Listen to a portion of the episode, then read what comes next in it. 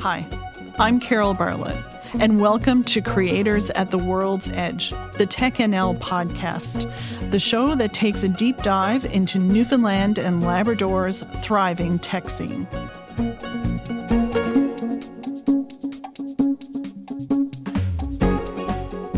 Today, I speak with Chad Collett, the founder and CEO of Subsea Imaging. Chad is someone who's never been afraid to take the road less traveled, especially if it leads to the bottom of the ocean.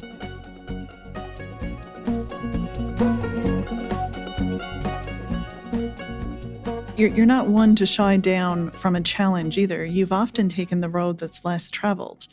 Um, and, and who knows when we diverge in our careers where we're going to end up.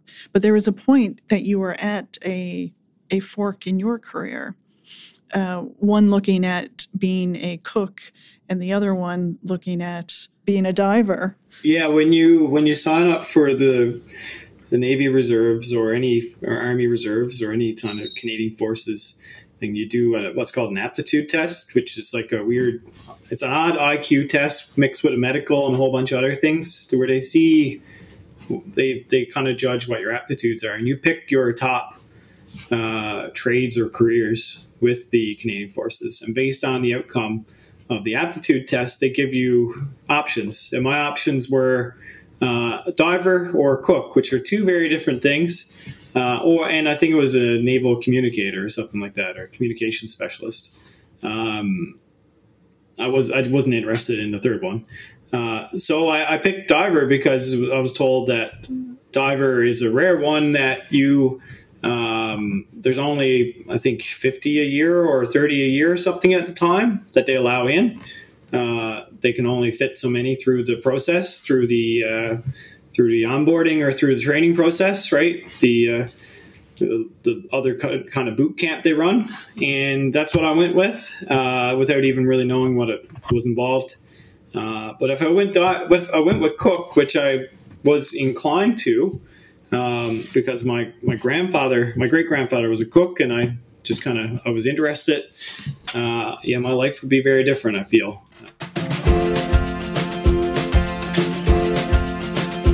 Hi, I'm Chad Collett. I'm uh, founder and CEO here at Subsea Imaging. On the weekends, I do a lot of outdoor activity, whether it's from uh, uh biking, hiking, trail running, uh, building uh, tree houses for my kids, or working on some kind of project like that, or just moving big rocks around and, at the beach. Uh, we're always uh, working on something here outdoors.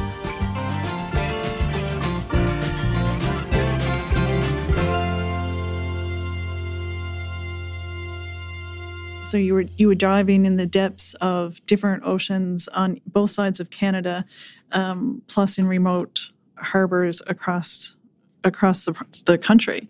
Yeah, that it definitely had a mindset altering effect for sure. Um, it kicked my ass and it, it put me into uh, different, completely different work ethic where I. Uh, I would call myself lazy before that point. I was a teenager uh, before I did that. I was 16, 17 and I wasn't really in I wasn't in a mature mindset, and it, really kicked my butt and put me in a different frame of mind.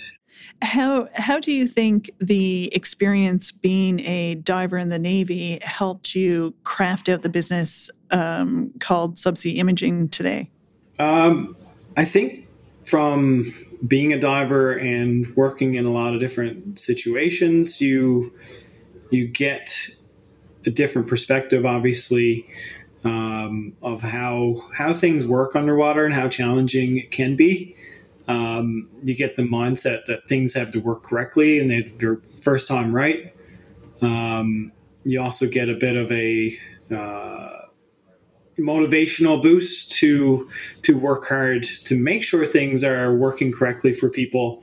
They're reliable and you're not causing people undue stress and or harm in uh, in having to in having to rework things that should be working right the first time.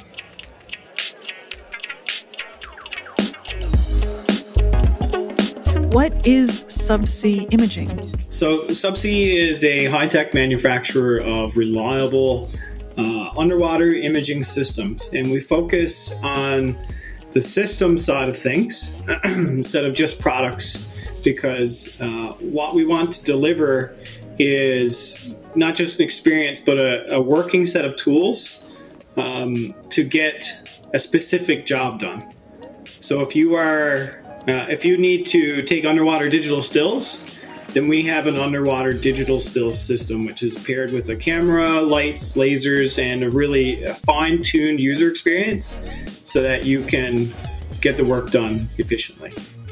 Do you think that your experience as a diver is your secret sauce to building subsea, subsea imaging? Secret sauce is our team, honestly.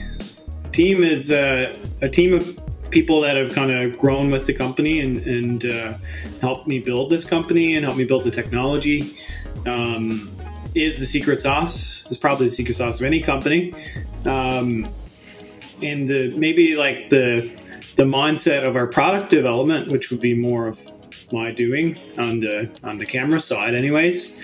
Um, this kind of something that influences that would be more of the, my experiences after diving. I think we're working with another company called Well Wellputaga Marine in Nova Scotia, and we did a lot of like 3D modeling, uh, photogrammetry, point cloud generation, and we were using camera systems for that work. So it was when I was working there that I got to use underwater camera systems in a big way. That was kind of the uh, that was the the piece that made me realize that I could make a better camera myself, or at least I thought I could. And I started working on that when I was home uh, in my off time. And then I made a prototype um, while I was working with them. And uh, I got it offshore with some people I knew, and they did some testing. I made a website, and that's how we kind of that's how we got started. So that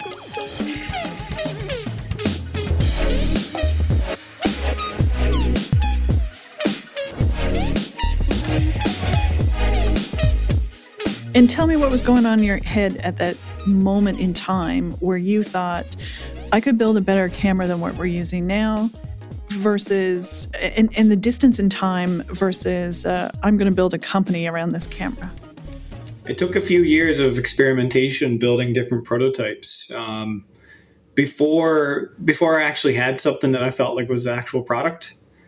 Um, or a prototype of a product even a lot of things i, I was working on was just kind of hobby grade and i was working on it in mount pearl um, in my at my bar actually down in my basement i had a whole kind of setup there was there was a beer fridge next to my uh, well, mini lab i guess or mini workshop where i would work on all electronics and software um, so that was for a few years. I was experimenting with different prototypes and cameras before I before I made the leap to start putting some big money into it.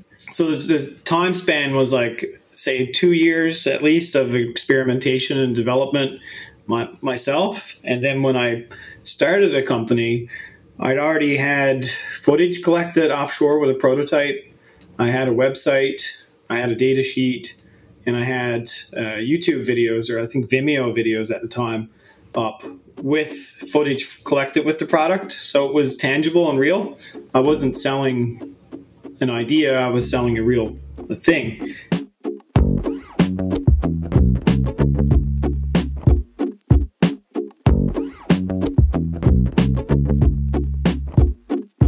What is the unique identifier with subsea imaging cameras?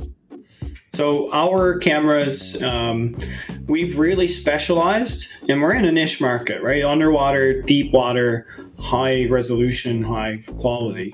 So it's a it's very different. So we've specialized in the ability to take high resolution digital stills with LED strobe synchronization, so like subsea flashes, underwater flashes, and uh, 4K and HD recording to the cameras and 4K live video output. Uh, that's our kind of calling signs for our camera systems. We also have uh, lights that are are kind of hybrid strobes and, and lamps at the same time, so you don't need both. Uh, and we also have like, some specialized machine vision lasers. So we've got a we've got a bit of a toolkit we can put together to meet the needs of every uh, high spec underwater requirement for imaging.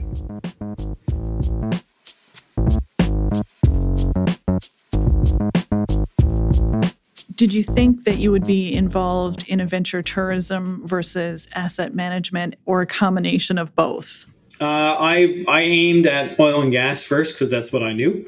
I went from the Navy to Oceaneering International. Actually, while I was in the Navy, I did electrical engineering tech, and uh, then I went Oceaneering to as an ROV pilot, uh, and that's all oil and gas related. And then I went to Albatega doing asset inspections and 3D modeling, which was also oil and gas. So that was our target in the beginning. And we grew our business off of oil and gas, but over a few years in, we started to realize very quickly uh, that market is volatile. It's uh, all over the place. If you're based only in that when it goes up, you'll go up. When it goes down, you'll crash with it. And we started diversifying very quickly into marine science and uh, and focusing on scientists because they actually have more uh, complex requirements. Scientists do. They want uh, they want the highest quality, and they want to achieve things that oil and gas usually doesn't.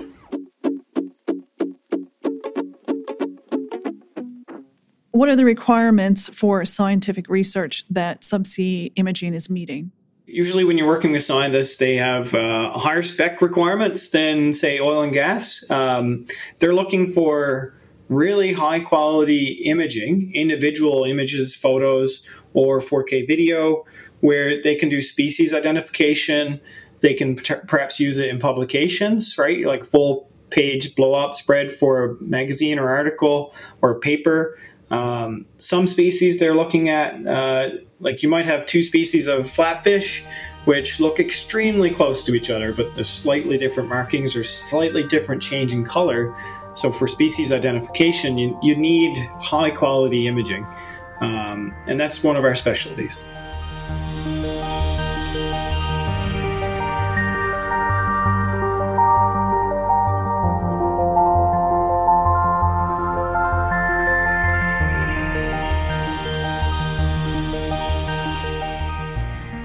I want to talk about the Titanic. What does it mean to subsea imaging? Why is it important? Uh, so, we've been for a few years now partnered with OceanGate, uh, which is a company that is doing a combination of exploration and adventure tourism.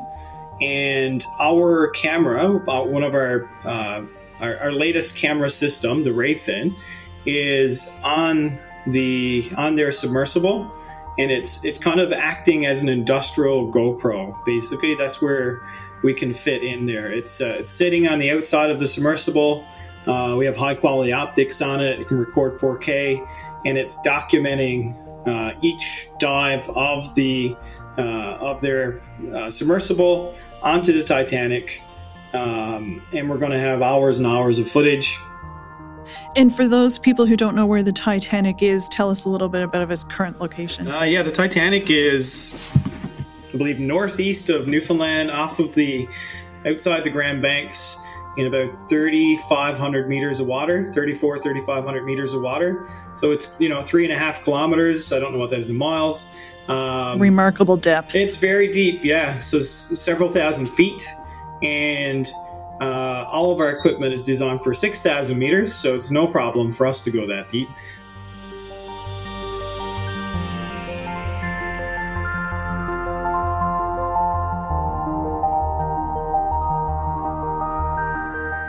So tell me about the Colossal Squid project. So Project Colossal is an endeavor uh, led by uh, Matt Mulrennan, a guy I know down in California. He works for uh, or he did at the time, he worked for the X Prize Foundation. I, I, ran into him at a trade show in San Diego, I believe, or in London. one of those places, and uh, we just got chatting, and we kind of we, we have a uh, combined interest in ocean exploration. Um, so he mentioned that there was an X Prize coming up uh, that he thought we would be uniquely suited for, and it was a conservation X Prize. And from that, they had a number, 80 different submissions. 20 of them were selected as finalists, um, and uh, three were then selected as winners. And then there was one grand prize winner, which was our team. Um, what we developed was the uh, Akbar uh, camera trap, and it was a benthic kind of critter cam that could be easily deployed over the side of any boat. It would go down to a couple thousand meters of water and then autonomously collect footage like a camera trap, like one you would like a critter cam, something you would put in the woods on a tree, mm-hmm. right? But this is this is specifically for underwater.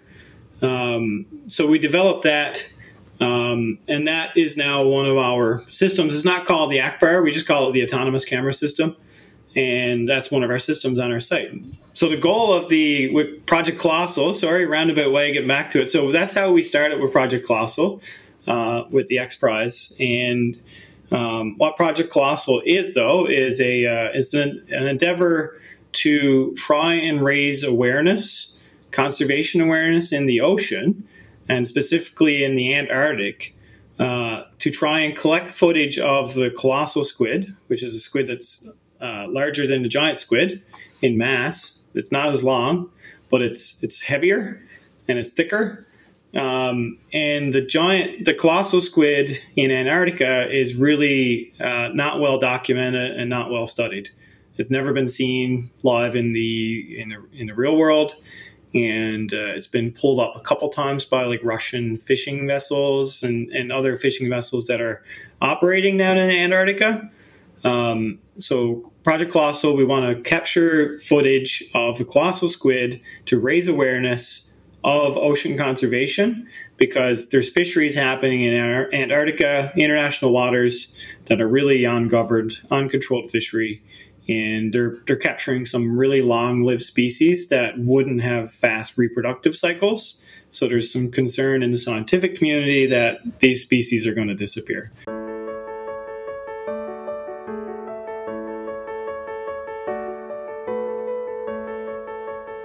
Um,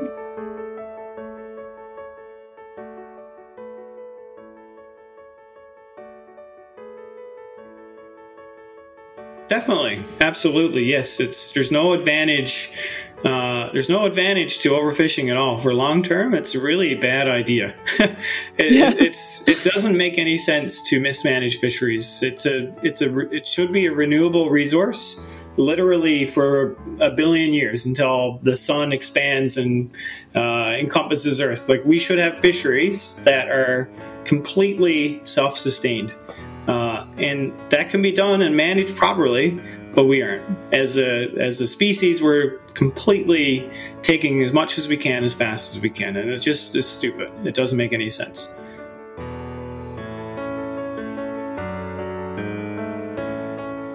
I, I, do listen to the broadcast for the conservation piece, right? And am I interested in the fishery? I do listen to the broadcast. So this is the fisherman's broadcast that comes on CBC Radio at 5:30 every day, even though the moratorium happened in 1992. Now renamed the broadcast, but it still airs. It still airs, yeah, and. Um, I listen to that. I find it really interesting because I'm kind of I'm very very tied in with it.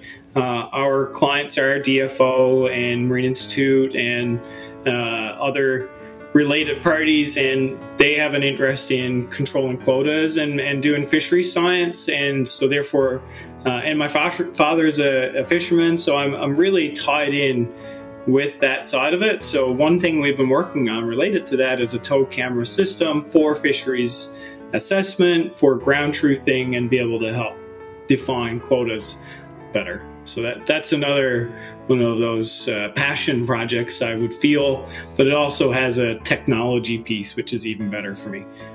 If if I can if I can link ocean conservation and fisheries with technology and help everybody get better data to make better decisions, um, that is really attractive to me.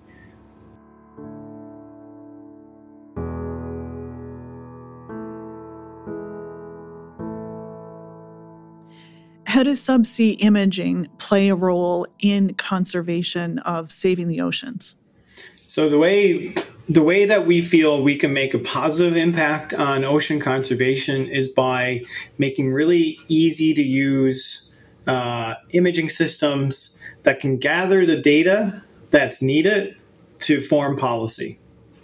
So what I mean by that is uh, we're working on a, uh, for example, a tow camera system that is going to be fairly uh, easy to use off the shelf. We're making as easy use as possible that can be deployed behind a small vessel or ships of ships of opportunity. They're called so small vessels uh, with you know uh, that can be operated on lower budgets, and this system can be towed behind the vessel in depths of up to three four hundred meters of water. And what it does is collect autonomously. Uh, footage, either video or overlapping digital stills of the seafloor or of the water column. And then what researchers would do at DFO and other places is uh, use that footage to do species counts, right? So you do species count, you tell how many lobster are in the area. And by doing a number of transects and covering the area, you can get a really accurate picture of what's actually there. And then you can use that and extrapolate and scale and, and get your data and tell tell you what's in the area. And we're trying to make it easy to use and also fast so you can cover a wide area in a short amount of time. What's the difference between how we're doing it now and what this technology brings to the industry? So one of the one of the kind of standards for uh, and you, you need to recover footage or we need to recover species to do some biology right now, right? And you always do. You need to check the health of the species, to maybe dissect them, check for samples, uh, see if there's parasites, etc. Right? So you need to do that. But one of the ways that is commonly done worldwide is to actually recover a fairly huge amount of.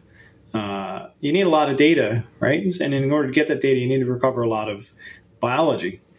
Um, so right now they, they do they, they trawl a marine protected area and they gather up uh, they gather up some species and they do counts manual counts and they'll also do the biology, which is necessary. Um, but you can't keep those, so they're they're put overboard again, right? So my long term goal is to make that a thing of the past completely. So to make that not necessary. Again, you could recover some species, you need to, uh, but I, I want to get to a point where that's we have a better way.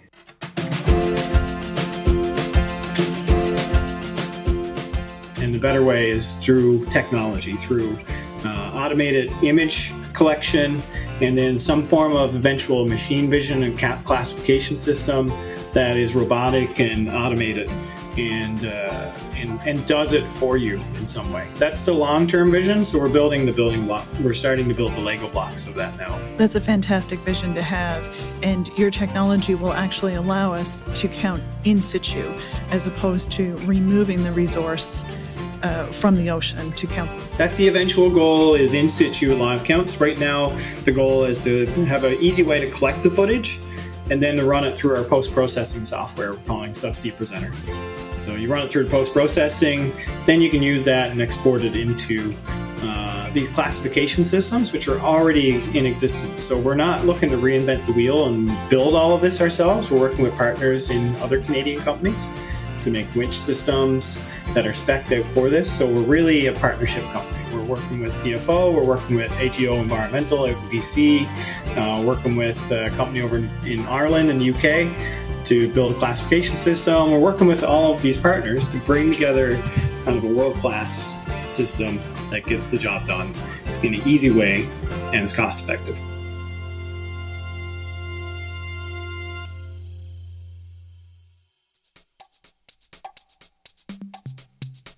Chad Collett, Subsea Imaging, uh, entrepreneur, tech leader, living in rural Newfoundland. Thank you so much for your insights today. Appreciate it. Thank you. If you have tech stories of your own from Newfoundland and Labrador to share, we'd love to hear about them. Send us an email info at technl.ca. don't forget to subscribe to our podcast, Creators at the World's Edge, wherever you get your podcast, to get notified for each new episode. Creators at the World's Edge is produced by David Lang and Stefan Dandino, edited by Stefan Dandino. The executive producer is Marlene Hardy.